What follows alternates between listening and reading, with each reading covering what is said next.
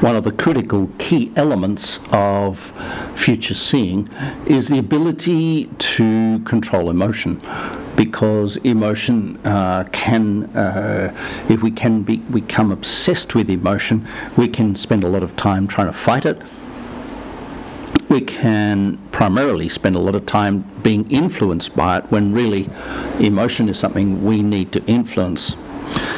So that the principle of controlling emotion is the realization that everything has a rhythm. Uh, the tides come in, the tides go out. High pressure systems come, low pressure systems balance them.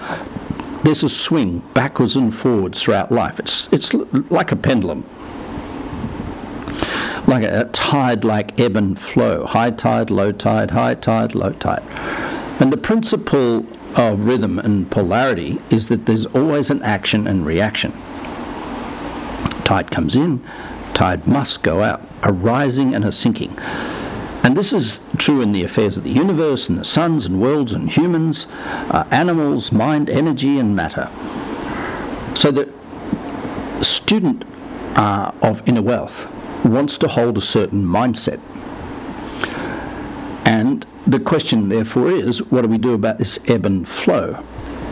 So most people fight this ebb and flow of, of rhythm and in some way think that they can create a, a, a their own universe, a universe of their own. But the secret to emotional management is to allow the pendulum to rise up, to allow it, to allow the pendulum to rise up to the space that we want it to be in. Gratitude, uh, fulfillment, these are all emotions. Uh, satisfaction, excitement, these are all emotions. And when it flows the other way, we ignore it. In other words, it doesn't matter. This, is, this requires a degree of mastery because most people are so emotionally driven that the emotions drive them.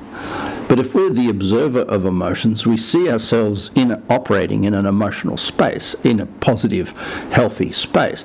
And when the pendulum swings the other way, we go, haha, there it is. I coached a, a guy who was in the top 100 tennis players in the world, and he was having uh, bouts of depression after every competition. He asked me uh, what to do about it, and I said, well, during your tennis match and the parties that go on with that, uh, there is a degree of elation that takes place, and that elation must be balanced because of the ebb and flow, the rhythm, by a depression. And he goes, Ah, I see. So, so for every time I go up, I'm going to go down. I said, Yeah. And I said, So, yeah. And, and I said, So some people would suggest you don't have the uppers. And he goes, no, no, they're important to my enjoyment of the tennis game. They're enjoyment to my, they're important to me to have the uppers to parties and, and what have you. He said, but instead of sitting around a hotel room for three days in depression after every event, I'm going to book a beach house. I'm going to get away from everyone and just feel like shit for three days. I'll just find a nice place to do it so it doesn't matter. And that's great mastery uh, of an elite sportsman, sportsman, woman, sports person, to be able to embrace the upside, acknowledge the downside, but not go there. Anyway, I think that's another piece of future seeing uh, to be not distracted by emotion, but to use it instead of being used by it. This is Chris. Have a beautiful day. Bye for now.